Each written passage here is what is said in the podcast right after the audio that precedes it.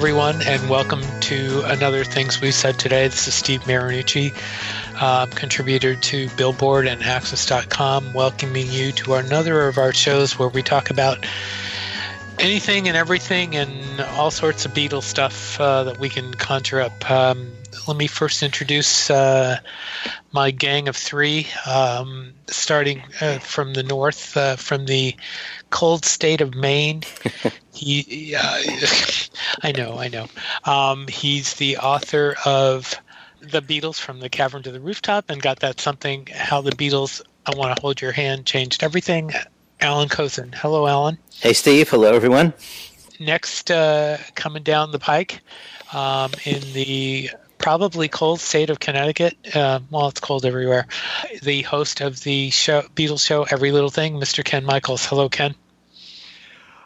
Hi, Steve. Hi, everybody. And finally, down in Pennsylvania, uh, the author of Changing Times, 101 Days That Shaped a Generation, and the executive editor of Beatlefan, Mr. Al Sussman. Hello, Al.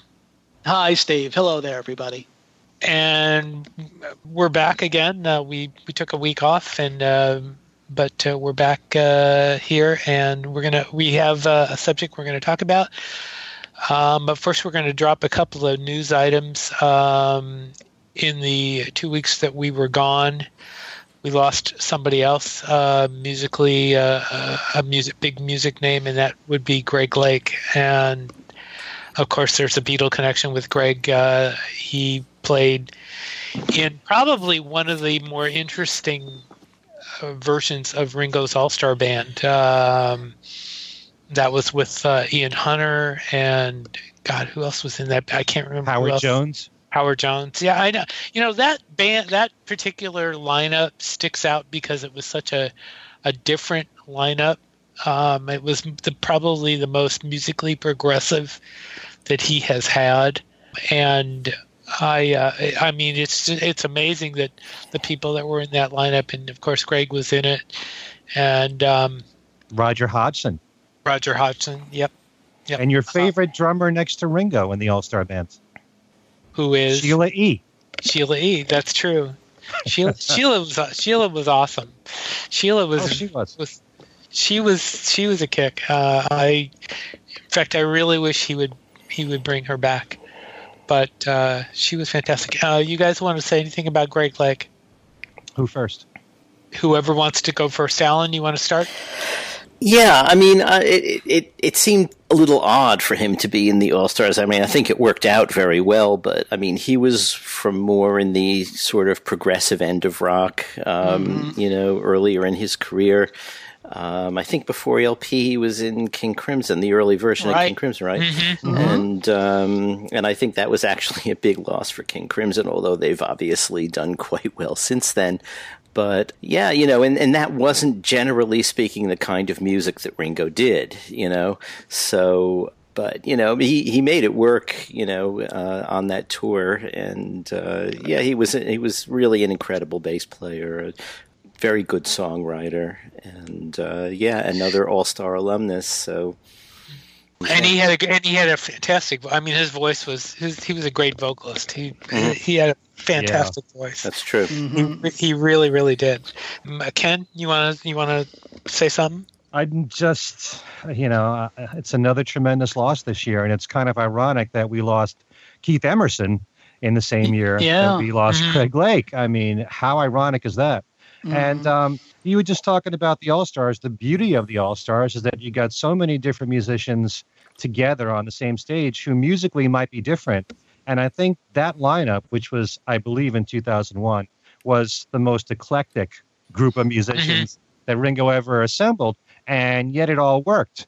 And that was the beauty of it all to go from, I mean, they played in the court of the Crimson King which I never in my wildest dreams ever thought I'd ever see Ringo drum behind. you know, that and Sheila E. drumming on the song. And then to go from that into something like The Glamorous Life from Sheila E. Mm-hmm. And, um, you know, all of the uh, keyboard work, the great keyboard work that uh, Howard Jones did in the 80s and 90s and doing the hits from that time period, and Roger Hodgson, who's one of my favorite singers in rock And Greg Lake, I'm glad you said that about his voice because I don't think he gets that much credit. He's a he was a great singer.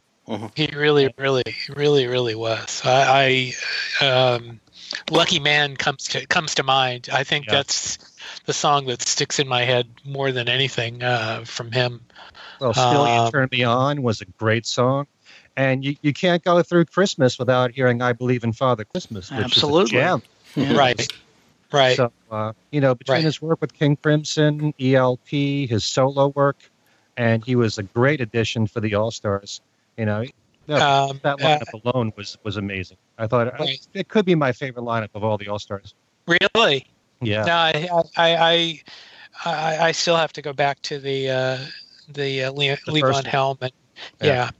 I was, in fact, I was listening to. I got a copy of the four CD complete uh, Last Waltz, uh, which a- which actually I know they're doing a big promotion to that this year, but the the complete Last Waltz has been out since 2002 actually, and I picked up a used copy at the local record store, and the oh my god, that is just so, oh, it is just so good, That's and the sound quality on that is tremendous Mhm. if you Mm. don't have if you if you just have the two, two cd set hunt down the the four cd with all with all the uh the added tracks and and apparently they haven't done anything to it uh to the cds it's to the cds themselves for the anniversary this year they what they did add was i think an essay but the four cds are still the same so Wasn't there? Isn't there like a DVD in the uh, right they, the, there, the- there's the a new, blu-ray the new package? A blue oh Blu-ray. Blu-ray okay of the right of the of the film.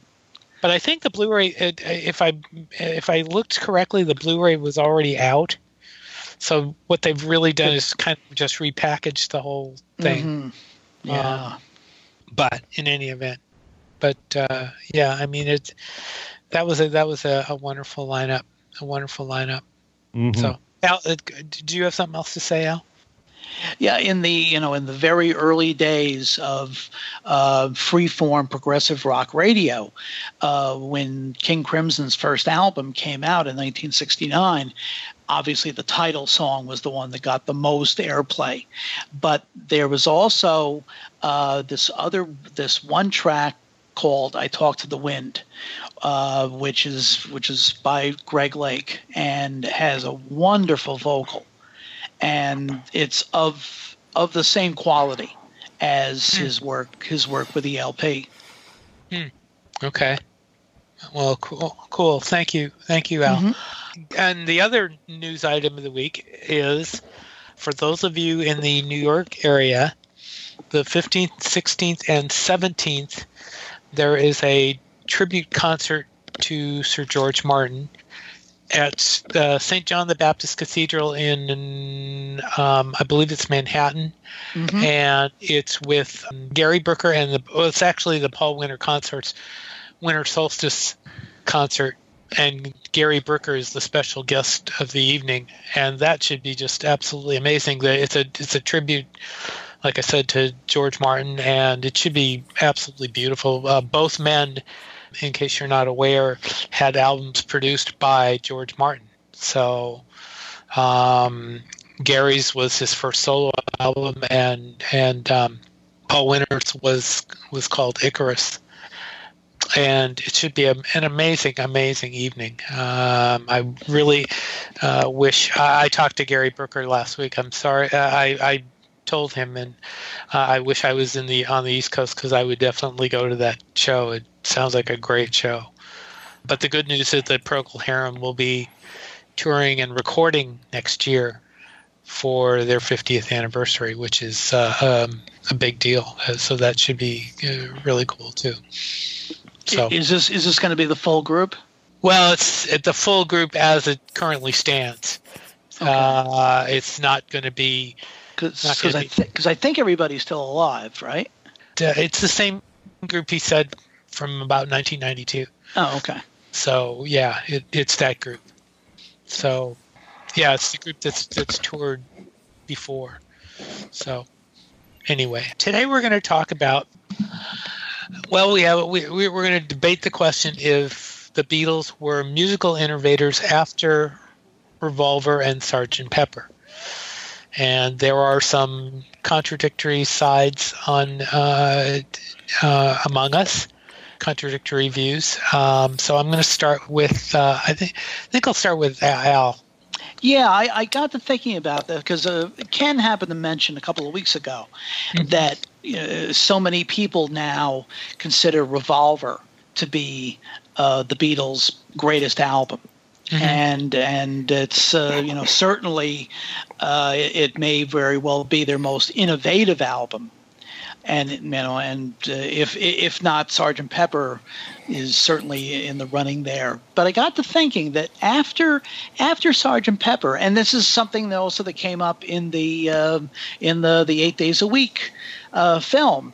Uh, you know, went through you know the end of the touring, and then through a little bit on the sessions for Sergeant Pepper, and then it was like in 30 seconds, and they made five more albums, and the next thing you know, they're on the rooftop. mm-hmm. you know, so it's I, I got the thinking that after Sergeant Pepper, in the nearly three years between the release of Sergeant Pepper and the, you know, at least the more or less official breakup of the group, that the kind of the innovators in the, you know, in what what what was becoming known as the the new rock. The the real innovators at that point were were Jimi Hendrix and the Who and early Pink Floyd and Cream and King Crimson and King Crimson. yeah. There we go. There we go. Exactly, and Led Zeppelin. But were the Beatles? the The question is, were the Beatles still innovators during those last three years or so of their of their their career as a group? And uh, it's uh, you know there are points to be made positively or negatively. And I think Alan's got an alternative opinion. But you haven't but said what yours was know. yet. Yeah, you haven't said you haven't said yours yet. yeah. What's yours? You don't think you don't think? Well, well, I go, I, I go, I go back and forth. Actually, you know, certainly they, uh, in terms of instrumentation and stylistically, the, you know, they're really there's not that much on those those last really four albums. It really they, they, did the equivalent of four albums between Sergeant Pepper and and Let It Be. You know, that's instrumentally innovative, you might say. You know, I'll give you I'll give you an example. In 1967, on their and and this is a these are two examples that that Steve's going to like. In 1967, on their headquarters album, uh, the Monkees made made some of the specifically Michael Nesmith uh, made some of the first use of pedal steel guitar on a rock record, and then on their next album, Pisces, Aquarius, Capricorn, and Jones Limited, they uh, they made one of the, certainly, if not the first use, certainly one of the first uses of the Moog synthesizer mm-hmm. on a on a rock on a rock album and and it just kind of seems that it, during those last three years, the Beatles weren't that musically adventurous, if you want to say. You know, certainly not. I'm not. I'm certainly not knocking anything, any of the recordings they made during that period, but um, just thinking that maybe those albums, the White Album, uh, Magical Mystery Tour, Abbey Road, Let It Be, Half of Yellow Submarine, weren't mm-hmm. as weren't as instrumentally innovative as say Revolver and Sergeant Pepper had been. Mm. I think you, I think you can. Well, uh, as far as I'm concerned, uh, I think you can argue that depends on how mm-hmm. you want to argue creative and, and innovative. Yeah. Uh, yeah, how do you quantify into innovative? My, yeah, I mean, my feeling is Hey Jude was innovative because it broke the mold on the three on the three minute single. All, although mm-hmm. earlier that same summer, yep. Richard Harris had had a number two single in in America with uh, MacArthur Park, which was which was also over seven minutes. That's right. Okay. uh, and Alan will like this one. Revolution Number Nine was innovative. Absolutely. Absolutely. Mm-hmm. Um, and and I know we've mentioned what a shame, Mary Jane. Mm-hmm. Um, which I well, first which of I, all, that never came out commercially at the time. Right. No, but I'm, I'm, but they I'm did it. I mean, they did it. Yeah, they did it, and so I think that you know, and and we've heard it since, and, and I think that was definitely innovative. I think Yellow Submarine, both you know, both the song and the movie were innovative. Although we're not talking about outside of, we're not really talking about outside the music. I think Abbey Road was innovative because it, the the suite on the other side was, you know, you know on the back side was was something that not too many people had done you know and uh, uh, outside of straight music i think you could say apple records was innovative was musically innovative because of the diversity of, of musical groups that mm-hmm. was on that label mm-hmm. so um, you know i i would I, it depends on how you want to define it as far as i'm concerned i think you definitely could make and i and i had a whole bunch of things written down but but basically i'm going to just cut it down to that and say you know that really i mean uh, as far as innovative goes innovative according to uh, you know you you can have different degrees but i think they were definitely innovative. So except Alan, what's, yeah, except, oh go ahead. what's what's innovative about what's the new mary jane? The, the lyrically very lyric. Uh, I mean, it well, in the mu- musically too. I mean, it's it's you didn't get a pop group, basically a pop group, which is in the business of making hits, going into the studio and doing that kind of kind of freeform freak out, which John was doing more and more of, and some were getting on the records, and, and that one didn't. But um, mm-hmm. and I didn't mention. People, I, well, some... I didn't mention you know my name, which did get on a record. Mm-hmm. So and they worked on that for like two or three years. Mm-hmm. Well, some people yeah. don't necessarily appreciate the real avant-garde stuff, like mm. Revolution Number Nine or What's the New Mary Jane, much to the same degree that they didn't they didn't appreciate a lot of what John and Yoko were doing on their albums together. Yeah, but you know, so, you could talk about whether people appreciate it, but if the subject is whether it's innovative, you know, here they are completely breaking the mold of what mm-hmm. expected of a pop group, and that is innovation. Oh, I agree. Right. I'm not. I'm not denying that they were innovative doing that. Mm-hmm. I don't necessarily look at what's the new Mary Jane as being so innovative lyrically, like you said, Steve. I don't know what's so incredible about the lyrics of that song. But I do believe a lot of what you said there, Steve, to be true. You have to take a look at the whole picture and look at um, like Apple Records, like mm-hmm. we had discussed all the, the variety of uh, the music and the art that was put on there. And they took a lot of chances with the artists that they put on the Apple label. But by the same token, innovative is really, you know, it's a matter of opinion of what you consider to be innovative. In many ways, I think when you're musically eclectic, which the Beatles were from the very beginning, that's being innovative. And I don't think there's ever been a body of work more eclectic than the White Album as Absolutely. much as I was just about to ask about that. as much as you look at Revolver, oh my God, it's eclectic all over the place. But mm-hmm. the White Album, you've got the most extremes you've ever had on a record, going from Helter Skelter to Honey Pie, you know, and then doing something avant-garde like Revolution Number Nine. Then you got country and western on there like Don't Pass Me By or Rocky Raccoon. Something bluesy like Your Blues. Uh, quasi classical like Piggies. Um, you know, there's so much variety all over the place. They stretch the limits, I think, uh, on White Album. I think that's being innovative to itself. And then Good Night. Know. Then ending, going from Revolution Number Nine right into Good Night. Yeah. Right. So.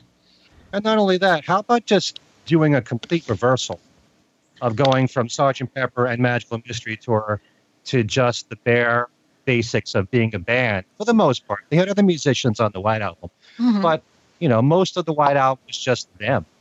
You know, to do that and strip it and to to have more of a raw sound, to go in a completely different direction, wasn't that taking a chance instead of just continuing along the same lines of what they've been doing with, say, Sergeant Pepper and Magical Mystery Tour? Alan, you haven't said anything. Why don't you go ahead and, and say something? Yeah, um, You know, I think, I mean, while on one hand it's a, it's a great debate topic, uh, part of me also feels that it's sort of a, a, a silly debate topic because, from my mm-hmm. point of view, it's axiomatic that the Beatles were the greatest creative group of you know, basically all time, and therefore innovation is an important part of that. So yes, of course they continue to be innovative. But to pick up, you know, what what you guys were saying about the White Album, um, I want to sort of drag this into a sort of classical thing. Um, it, I can't say for sure whether the Beatles had anything like this in mind, um, but back in like Baroque Renaissance times, composers would do this kind of piece that they called a summa, which was basically a summation of everything they knew about a particular topic. So Bach's Art of Fugue wasn't really meant, it wasn't written really to be performed. It was a summa. It was a piece of music written to show everything you could do with a fugue. The B minor mass was a summa, everything that you can do to set a mass.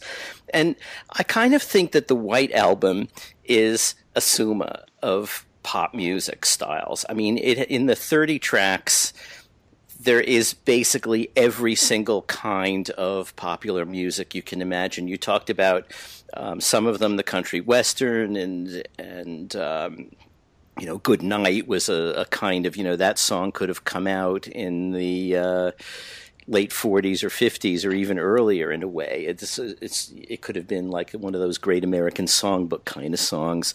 Um, you begin the record with basically the Beach Boys, you know, um, and then there is folk rock and there is uh, While My Guitar Gently Weeps is, uh, you know, getting into the area of rock where solos are important and, and that kind of thing. And basically, if you look at it track by track, every every track represents some aspect of where popular music has gone.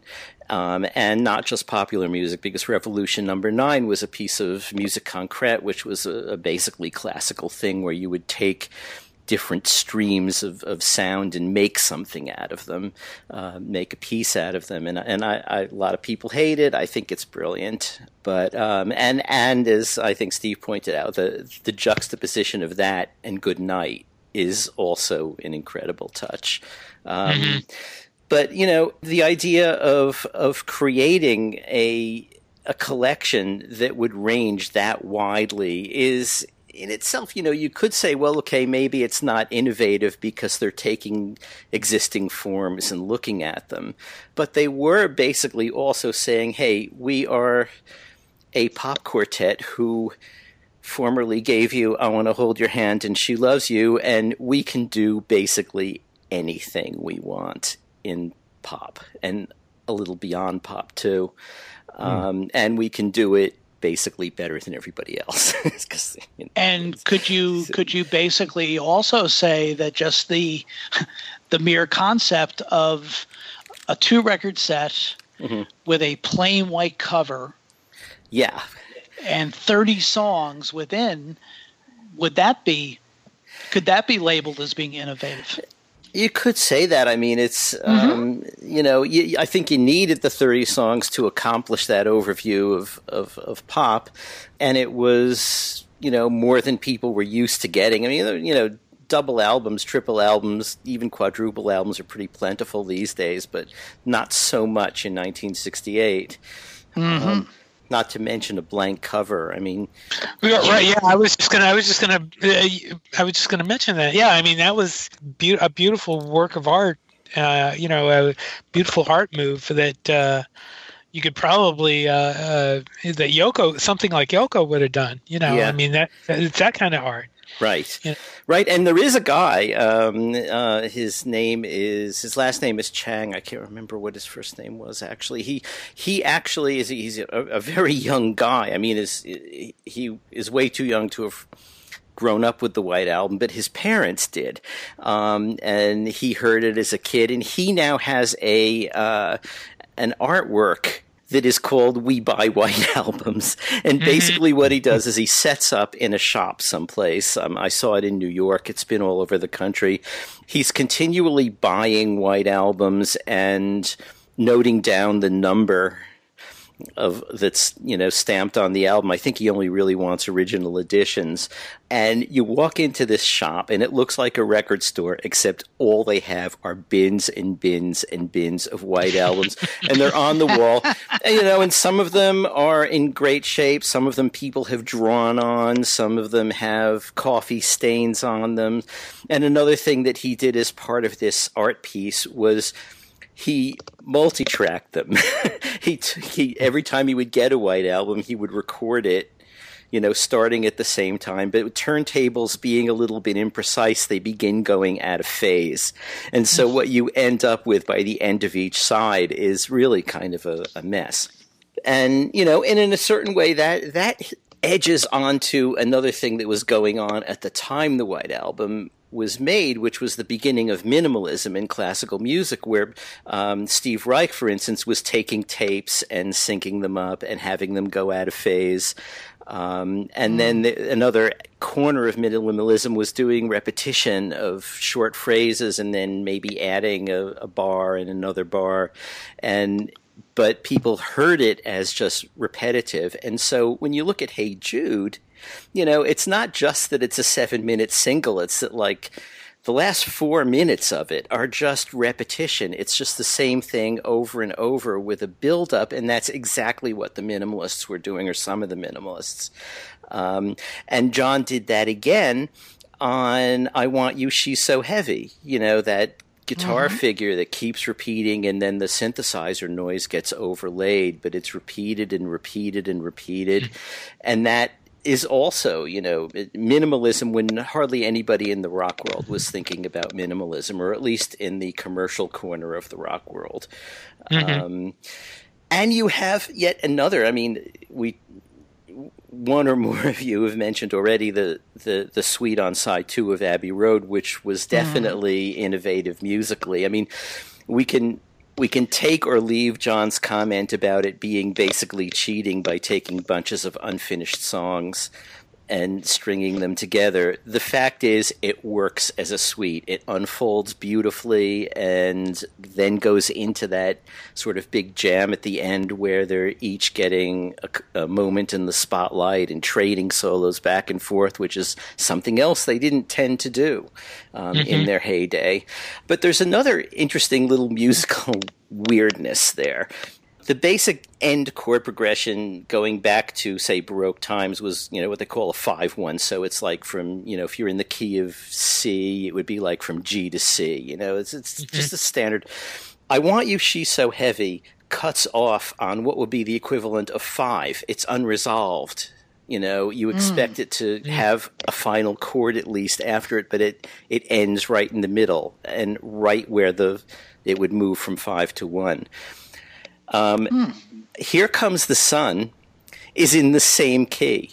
And so it opens with basically what would be the one chord. So you turn the album over and you've got this unresolved five, and then it becomes the resolution as Here Comes the Sun begins.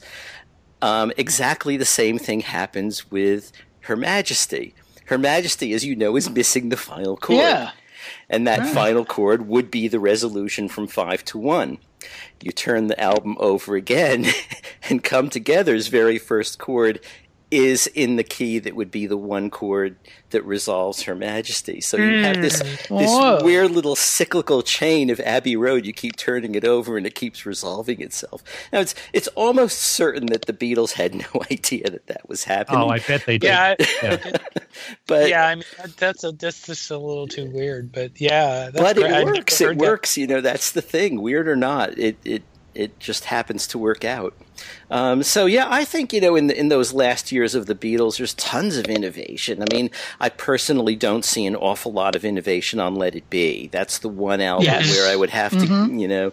But let's say they were taking a time out to, you know, fight with each other, uh, and and Let It Be is you know, I mean, they were trying to do something, and what they were trying to do they had some difficulty accomplishing because there were too many disagreements about whether to do what they were supposed mm-hmm. to be mm-hmm. doing.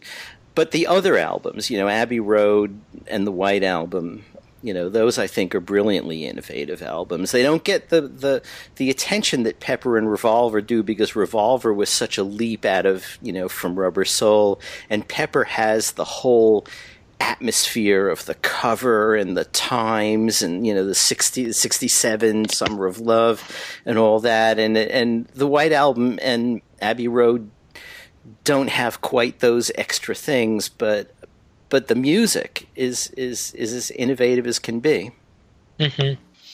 Uh, there is one other one other thing from that from that period that uh, we haven't really touched on that uh, that could be construed as being innovative and i know there are two very varying opinions among among us about this and that would be the film of magical mystery tour Uh-huh. Mhm. you know uh, you know one could say that that would be innovative because of the fact that no uh, no mainstream rock group to that point in time had done uh, you know and basically an in-house you know had you know totally on their own done a long form music film Mm, I'd have to think And- about that. It seems to me also- that somebody else did, but And also the fact that it was freeform. yes And uh, Yeah. even though we brought this up before, because I, I always relate the Beatles and and the Goons and Monty Python, you know, all together Mhm. because they Yeah. were all influenced by the Goons anyway. But I can see so much from Magical Mystery Tour in Monty Python what they did later on, in particular in their TV show. Mhm. They borrowed from that, Mhm. as well as the Goons. But it's all one family. You know, that's just the way that I look at it. But Mhm. uh, yeah, but Magical Mystery Tour to me, I think, was innovative for its time. one th- one thing that we didn't, or a couple of things we didn't bring up, we haven't. I don't think anybody mentioned "Get Back," the song, which is, uh, you know, one of the probably the better down to earth rock and roll songs the Beatles did. Right, but it's not it's not really innovative though, because at that point there were, you know, the that was right in the middle of that whole kind of back to the back to basics movement, and Oh, I think that- I, I think they were they were at the front of that. I mean, well, not really, because that really it started with John Wesley Harding, Dylan's album, in early '68, and then then you had Lady Madonna, uh, and then you had the Stones doing Jumpin' Jack Flash, and then you had the White Album and the Stones Beggars Banquet. Uh, so so Get Back was pretty far down the road. I, I just think I mean I, I just think the whole the song itself is you know uh, innovative on its own and I mean it, it sounded so good and of course you know seeing them do it on the rooftop was great. The other thing we didn't mention was because which harmonically you know uh, the harmonics on that especially if you see it uh, in the love show without the you know with the uh, or you hear the love album with the with the uh, instrumentation stripped off. That uh, that's you know that's really beautiful. And also uh, something um, you know george harrison song which by the way today happens to be uh, uh, frank sinatra's birthday. And sinatra you know it it was a song that sinatra did. So and called the greatest love song of the century, was it? Something like that. Something I like think that. he said it was his favorite Lennon McCartney's. and his favorite that- Lennon McCartney right, that he song, did. right? Yes, that he that he did. He did call it a Lennon McCartney song. But um, I, you know, no, I, no I- one's debating whether or not they put out great music. No one will debate that something Right. is one of the greatest love songs. Same thing with Mhm. Because. And when I when I think of the song Because, I think of, you know, it's one of the greatest examples of three part harmony from the Beatles. Yes, You know, absolutely. along with you know This Boy and Yes It Is and those songs. No one's debating that. They still Mhm. continue to put out great music. The whole issue really comes down to innovation and what you perceive as innovation. I would Mhm. like Right. to just bounce off one thing that Alan said because he brought up that uh, with "Hey Jude," the the uh, the refrain being Mhm. repeated for the last three minutes. I kind of felt that that Donovan copied that idea. oh, sure. He did when he did At- Atlantis. Atlantis, Mhm. sure. You know, 'cause Right. the last few minutes are just the chorus of- Right. of, the song repeated over and over again. But I think, and maybe I, I'll ask the three of you this question because I'm not that sure. But when the Beatles, they did something which which I always associate with Broadway music and show tunes and everything. Hmm. But for example, on Sergeant Pepper, when they brought back Sergeant Pepper, the song in the reprise, that kind of harkens back to things that you do in musicals. You bring back an earlier song Mhm. that was heard. And likewise, they did the same thing on Abbey Road when they did the Golden Slumbers Carry That Weight at the End medley, and then they brought back Oh yeah. You Never Give Me Your Money in that song. Is that something that was new for rock bands at that time? Hmm. That's an interesting thought. I, I, uh, I'm not. I'm not Well, sure. the, the Stones did it with "Sing This All Together". On, Mm, that's true. on Satanic Majesty, but that was after Satanic- Pepper. Um, hmm. But I, I mean, they they had seen musicals, you innovative. know. Yeah, it could be. It could be. I mean, they were familiar with musicals and what went into them and, and, and how they worked, and I could see them bringing that into, um, since they were, after all, with with Pepper and, and, and Revolver, I think they were thinking in terms of albums as you know even before that. In fact, well, we're talking about the the post Pepper period, but I mean all through once they began thinking of their albums as albums rather than just bunches of hits thrown onto a big disc, um, that in itself was innovative. Mhm. You know, and I don't think I don't think a single one of their albums was put out without any thought about what goes well next to what else and what should be the first, second, third song, what should be the fourth, why. You know, I, I don't think it was done haphazardly for, for anything they did, you know, going back back to Please Please Me. Sure, that's one of the arguments that people make about the, uh, you know, the American albums. Yeah. That uh, that you know that that they were bastardized because the Beatles had you know gone to great lengths to sequence their British albums the way they wanted, and so to have them then broken up into and and made into things like yesterday and today or the Beatles second album or something new was you know in effect bastardizing their efforts. I hope Bruce Spizer's not listening. yes right Bastardized. That's a pretty harsh word there. Yes, yes, it is. It is. And there was Um, one other thing I wanted to bring up about the White Album, which Go I ahead, Ted. found to be very unique. And it wasn't the first time the Beatles did this, but you know, there are people who nowadays look at the White Album as though it was a lot of solo work. And uh, you know, there's a lot of tracks on the White Album that either had just one Beatle on them, like Julia, Mhm. like Blackbird. Like, uh, why don't we do it in the Nature. Road? Mhm. right No, that's that's um, Ringo's drumming on it. Is don't it? we do in the Ah. Yeah, but um, Mother Nature's Son. But even before that, you can point to Yesterday and uh, Within You, Without You was only George Harrison, the Beatle on that. But it was more pronounced on the White Album. There's a lot of Mhm. songs that don't have all four of them on, and yet it's still the Beatles. Right. Is that innovative in your minds? Were there other bands who were doing that where one member would go off and just record, you know, one song by himself and it's still the band? Hmm. The Monkees. I think you could. I think you could make a, an argument there for the Monkees because I think, and I can't think of the songs off the top of my head, um, but I believe there were, you know, there were a couple. Of, there were a few songs like that. Well, I mean, even the Be- the Beach Boys too. Uh, you know, um, bec- uh, I mean, Caroline, no. Right. Uh, yeah. Uh, d- I was thinking. I, w- I was thinking of about that period, but yeah. I mean that. you well know. except that's that's a whole different thing because you know uh, the whole the whole scenario of Brian Wilson basically putting Pet Sounds together while the while the group was on tour you know that's a whole different you know that's a whole different ball game why? Because it was on. It was labeled the Beach Boys. Oh well, yeah, but it's not it's it's not the same as what you know what what Ken is saying about uh, uh, you know the you know the, there being individual tracks on which there was only one Beatle.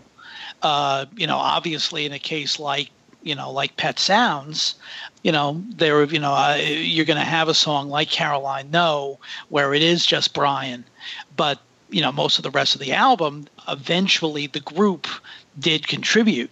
You know they did contribute their vocals. But that's that's a whole different thing because basically you know brian wilson had in effect created the album before in, in effect before the group ever got into the studio to put that lay down their vocals so that's a whole different thing than just you know having individual songs where there's only one beatle I think I think you can probably make the argument, and again, I'm I'm without looking this up, I'm I'm just kind of working off memory.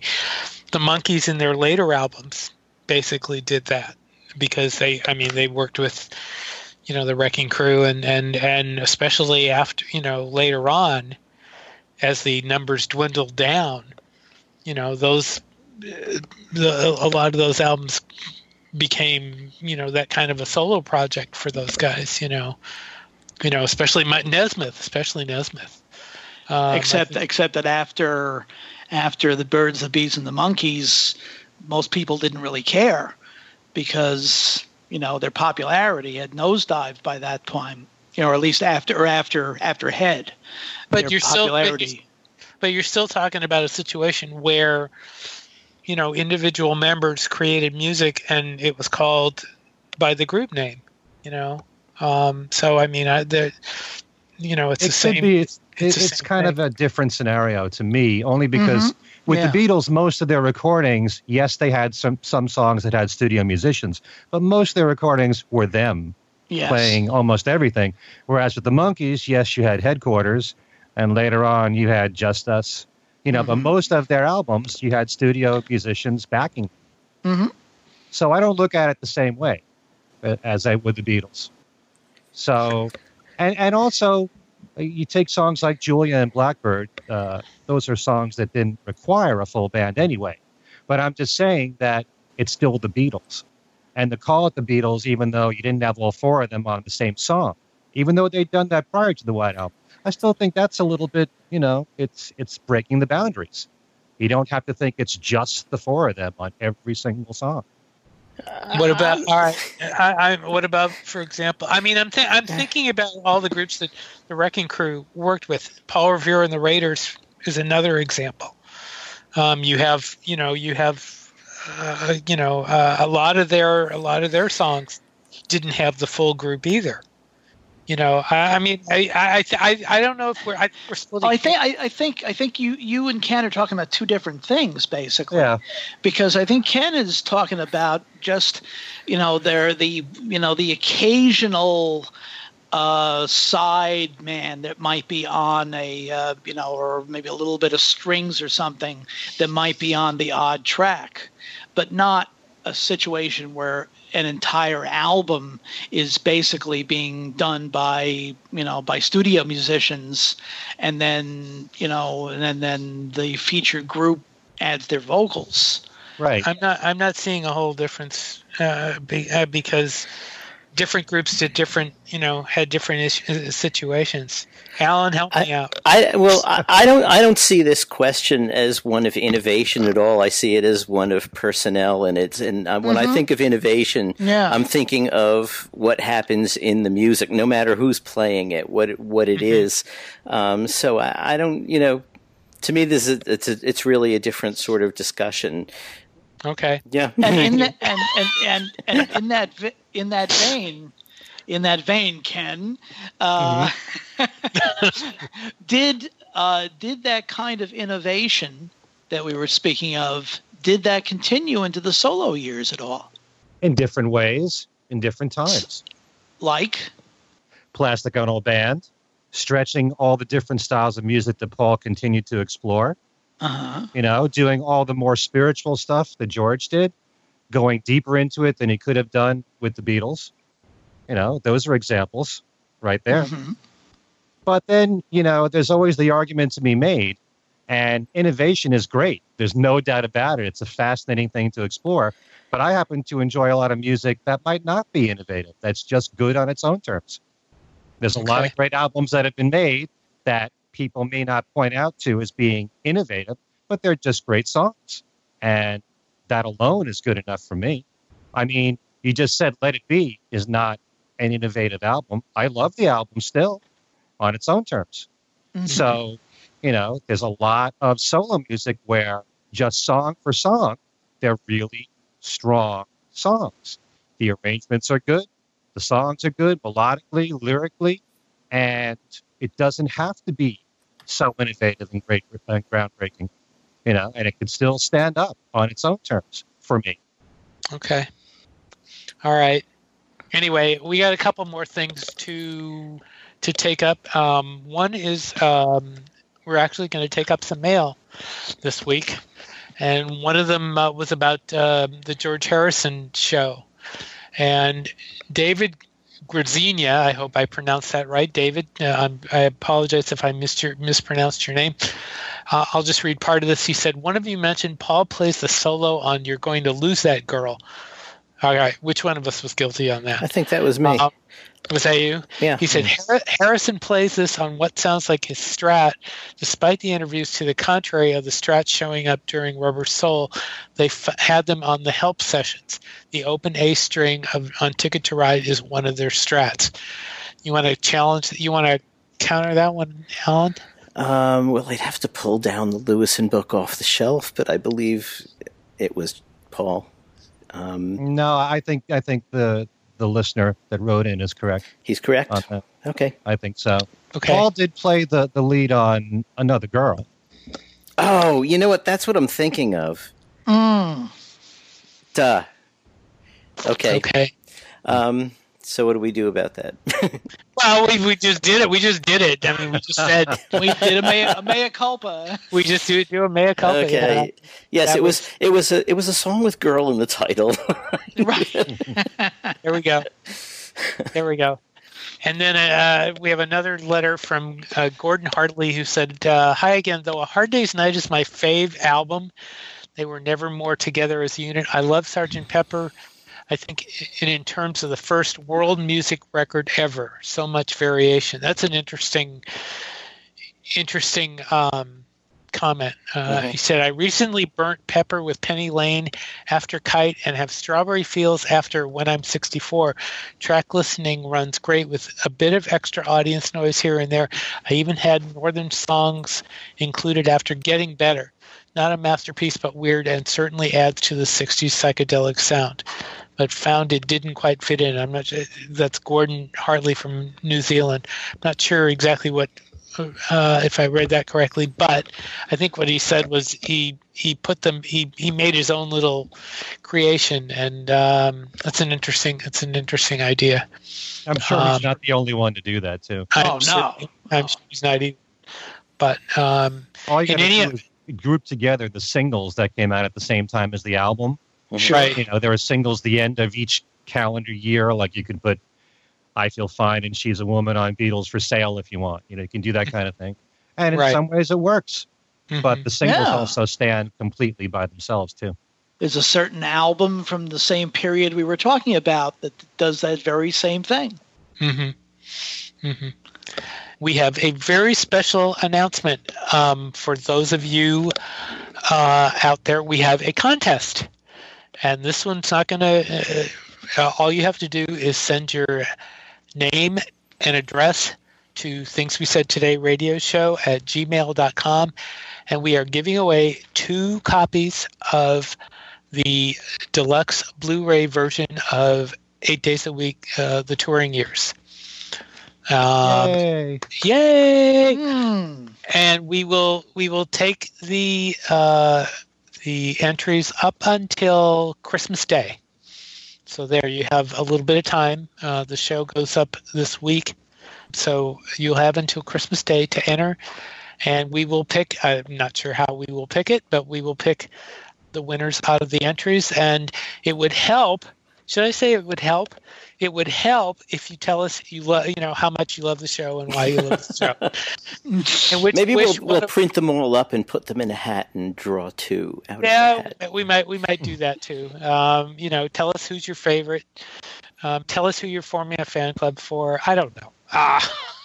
Anyway, if you would like to win a copy of the Beatles Eight Days a Week, uh, the Blu-ray Deluxe version. This is the two-disc version then uh, send us your entry, and maybe you'll be the lucky one. So, anybody got a comment uh, or two uh, about anything? Uh, uh, the Greg Lake thing was just really sad. Oh God, that was that was just that was terrible. I'm I was sad to hear that. Oh, uh, one news thing we did not mention, and I got a I got an email actually today uh, about this. Um, Ringo went up to uh, Seattle this past week. Mhm. Uh, there was a tribute to uh, uh, Joe Walsh at Seattle's Music Museum of Pop Culture, MoPop, and they presented Joe Walsh with its annual Founders Award, which is given to artists who have made contributions, outstanding contributions to pop music, and Ringo was one of the speakers. Uh, Ringo spoke. Uh, Paul Allen was another one of the speakers. Uh, who uh, Paul Allen of Microsoft fame, and there were other there were uh, a bunch of performers: Dave Grohl, Taylor Hawkins, uh, Paul Rodgers, your friend Todd Rundgren, uh, uh, Mhm. uh, Ken, uh, and Kenny my, Winch, my musical director. Todd your Russ. musical director, Right. and Robert Randolph, Robert Randolph, and Noah Hunt uh, also uh, were uh, performed, and it was a uh, a benefit for MoPop's uh, uh, youth and education initiatives, and they raised they raised 1.2 million dollars. Wow. Great. Wow! So And also, while we were while we were off, Ringo and Barbara attended the uh, the Kennedy Center honors, at which Joe Walsh was being uh, was being honored as as a member of the Eagles. That's right too. That's right too. I saw. Yeah, we saw the pictures. Uh, uh, Ringo flashes uh, peace and love uh, peace sign. So anyway, So let's hear it for Joe Walsh getting his let's due. hear it. Congratulations, Joe Walsh, on both on both counts. Although seeing Joe Walsh in, in a tuxedo is a little is a, is a little much. I don't know. I, I think. I, I, I, well, anyway. Uh, anyway, Maybe I'm too used to seeing him in a bathrobe. I don't know. probably. Uh, anybody want to say anything uh, to close out? Uh, anybody got any any plans or anything to to talk about? Uh, I've got something to I'm, plug. I was going to say I'm sure Ken. Well, of course, of course, of course. but I Mr. can say it real quickly. Uh, Say it on my, my my syndicated show, Every Little Thing, the newest one that I just produced, um, there is a special segment devoted to songs that have Paul McCartney on drums, and it also includes one of the very last side projects that George Harrison was ever involved in that he recorded in 2001. So that's going to be on my syndicated show, Every Little Thing. If you want to know all the stations that carry it, it's on my website. Uh, there's one page devoted to just Every Little Thing. And um, I will have a couple of special contests coming soon, one of which will involve four prizes you can win all at once, major releases of 2016, and that's coming soon. Okay, So go to Um, kenmichaelsradio.com. Mr. Kozinn, you got anything coming up that you want to talk about? No, just to say that it, you can reach me on Facebook at either Alan Kozinn or Alan Kozinn Remixed. Okay, um, Al. I'm just going to say actually the Twitter uh, contact uh, at ASUSS49 and also www.beatlefan.com for Beatle Fan Magazine because I'm thinking very seriously of getting out of the cesspool that pa- face that Facebook has become. Ah, okay. Steve, All you, um, I think you, when you announced the contest, you didn't. I'm not sure if you gave the email address. I oh no, I did. Things we said today, radio show at gmail.com. I did say that. Great. So there it is So- again. Ken, did you give your email address? No, I did not. Thank you, Steve. It's every little thing at att.net. And you can reach me at BeatlesExaminer at gmail.com. Um, I will soon, I am working on a interview I did uh, just before the interview I did with Gary Brooker. Um, I'm working on an interview with Harry Benson, the photographer. I All right. actually have done it already, and Mm. and and I'm in the midst of transcribing that, and that should be up. Um, I don't know, in a few days. I hope. Um, but, Have you uh, seen the new documentary? Yes, I have. It's very Oh, good. Okay. very good. I've heard, yeah, I've heard it's uh, very interesting. And you know who's you know who gives a uh, an endorsement of Mr. Benson at the beginning of the movie? Donald Trump. Oh no, really? I thought you were going to say. I thought you were going to say Louise Harrison. no, Donald Trump. Donald Trump is at the beginning of the video. I I, I know there are probably some Trump supporters listening out there, but uh, yeah, uh, it it is that is the case. So that was interesting, and we talked about we talked about what it was like to uh, to photograph Donald Trump, among other things. Actually, we talked mostly about photographing the Beatles, but we talked about that. We talked about he was also the he was also on the scene the night Bobby Kennedy got shot. Mm. Right, but that's isn't he that said he was right next to him. Yes, yeah. he was. yes, he was. A great deal of this film is about that, right? Uh, uh, some of it is, yeah.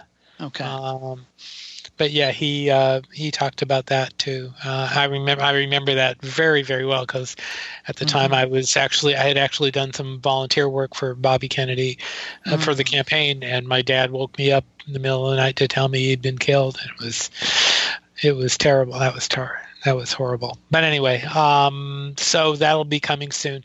And I have a Beatles news group called Beatles News and Commentary on Facebook that you're more than welcome to join. Anyway, I've blabbed on enough. Thanks for joining us.